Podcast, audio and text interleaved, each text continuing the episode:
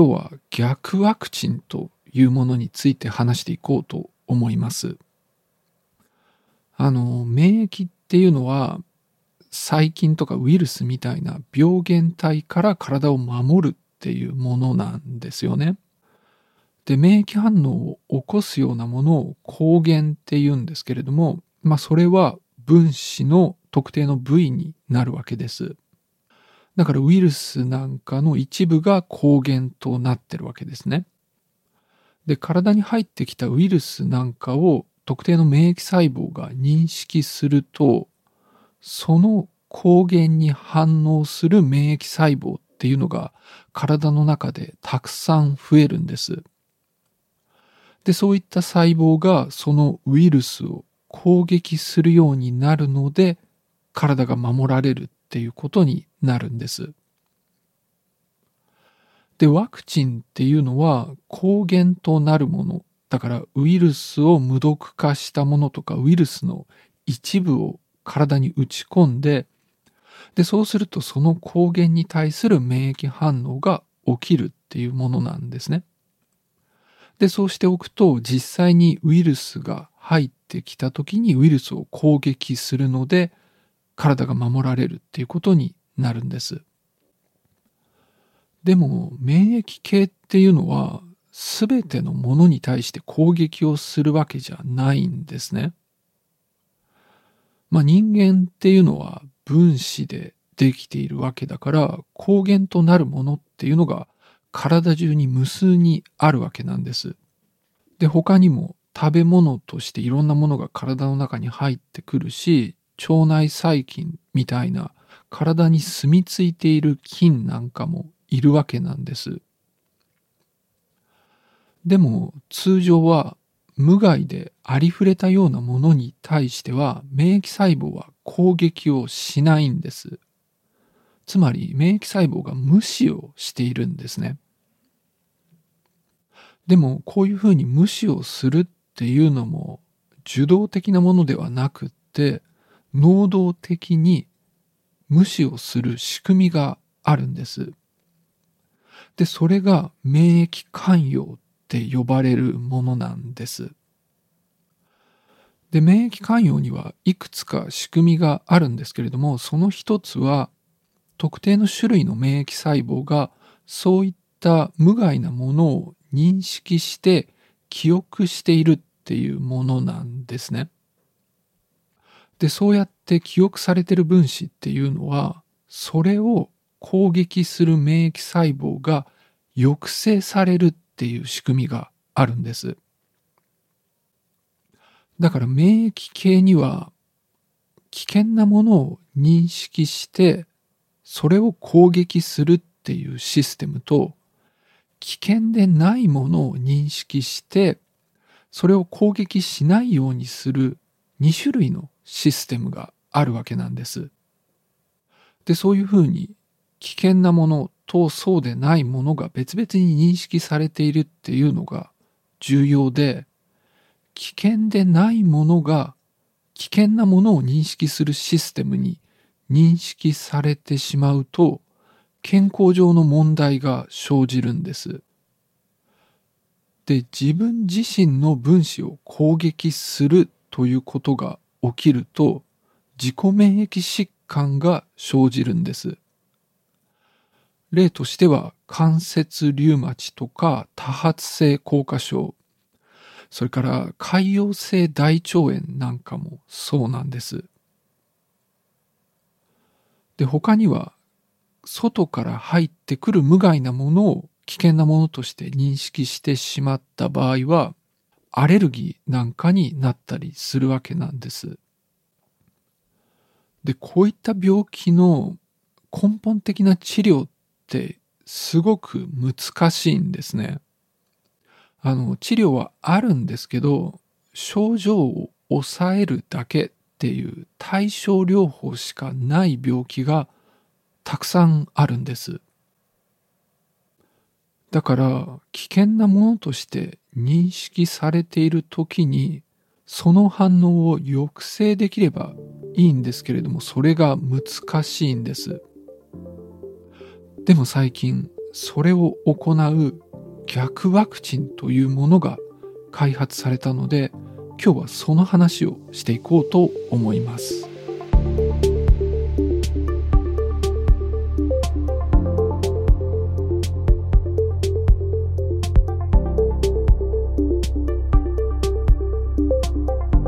ポッドサイエンティストへようこそ。コナヤです。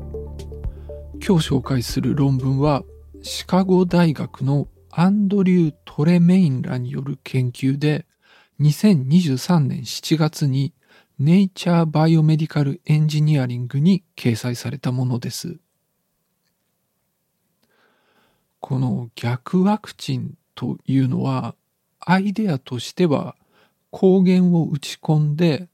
でそれを危険ではないものを認識するシステムに認識させて、この抗原はもう攻撃しなくていいっていう指令を出させるっていうものなんです。で、そうすれば自己免疫疾患が抑えられるだろうっていう考えなんですね。あの、通常のワクチンの場合は抗原を打ち込むわけで、でそうすると危険なものを認識する免疫システムに認識されるわけです。まあ、大体普通に注射をするとそうやって認識されるんですけれども、反応が弱い場合もあるんです。でそういう場合には抗原単独ではなくって、アジュバントという分子を抗原にくっつけて打ち込んでいるんですね。で、そうすると炎症なんかが起きやすくなったりして、危険なものを認識する免疫細胞に認識されやすくなるんです。で、逆ワクチンの場合はうまいこと危険でないものを認識するシステムに認識させたいわけなんです。そこでこの研究グループは抗原を肝臓に送ってやろうって考えたんです。その肝臓っていうのは免疫寛容で重要な役割をすることが知られているんですね。あの、食べ物ってこう消化管で吸収されるんですけれども、吸収された化学物質は一旦肝臓に入ってから全身に移動するんです。で、そういう場所なので、その危険かどうかっていう仕分けに重要で、肝臓ではこれは危険ではないって認識されるみたいなんです。でですね、糖、あのシュガーにはいろんな種類のものがあって、特定のタイプのものがくっついていると分子は肝臓に行くっていうことが分かっていたんです。それで抗原にこのタイプの糖をくっつけたものを作ったんです。で、さらに抗原と糖のつなぎ目のところに工夫をして肝臓まで到達するとちぎれて抗原だけになるっていうものを作成しました。で、この論文ではこの分子をマウスに打ち込んで実験をしています。で、まず最初にこのアプローチでうまくいくのかを検証するためにシンプルな実験をしています。あの、オボアルブミンっていう卵の白身のタンパク質があるんですけれども、これにさっきの糖をくっつけたものを作ったんですね。で、これが逆ワクチンとして働いてくれるんではないかっていうアイデアです。で、普通ただオボアルブミンだけを注射すると危険なものに対する免疫反応が起きるんです。で、そういうふうに免疫反応が起きているところにこのオボアルブミンと糖をくっつけたものを注射したんですね。で、そうするとオボアルブミンに対する免疫反応が低下するっていう結果が得られました。つまりこのオボアルブミンと糖を融合したものを使うことによってオボアルブミンに対する免疫寛容が起きていたという結果だったんです。で、僕なんかはこれだけを見てもすごいなと思って、例えばこう卵とかそういった食品のアレルギーの治療がこれでできるんではないかと思ってしまったんですけど、あのこの実験では自己免疫疾患への治療をしたことにはならないわけですね。それで次に病気のモデルについて実験をしています。あの多発性硬化症っていう病気のモデルで イーエーイー っていうやつがあるんですね。あの多発性硬化症っていうのは脳の中の神経が自分の免疫によって損傷される自己免疫疾患です。で、マウスはこの病気になるわけではないんですけど、似たような状態を作ることができます。で、それが イーエーイー なんですね。で、これで何をするかというと、マウスに神経のタンパク質にアジュバントをつけたものを摂取するんです。で、そうすると自分の神経が免疫の標的になるんですね。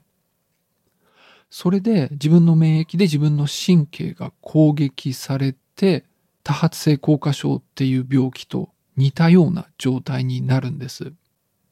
それでこの研究ではこの イーエーイー の状態のマウスに逆ワクチンを投与したんです。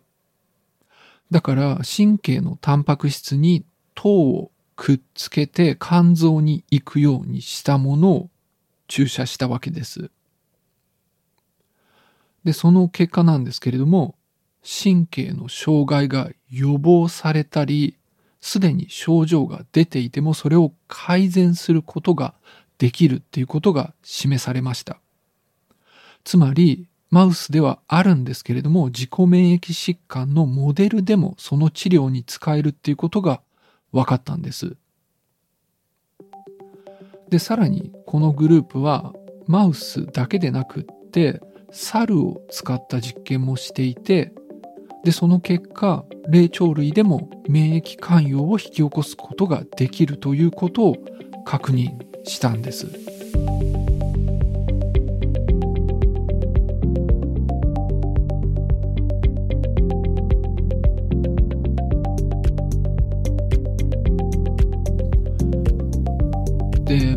一般的に自己免疫疾患の治療では全体的に免疫を抑えるっていうことが行われるんですね。まあ、ステロイド薬の投与なんかはそのために行われるんです。で、そういうふうに免疫を抑制してしまうので、長期で投与する場合には有害作用も多いわけなんです。で、この逆ワクチンの手法っていうのは特定の抗原に対する反応だけを弱めるはずなので、自己免疫疾患が起きているそもそもの原因を取り除くっていう形になるわけなんですね。だから理論上は有害作用の少ない治療法として期待が持てるわけなんです。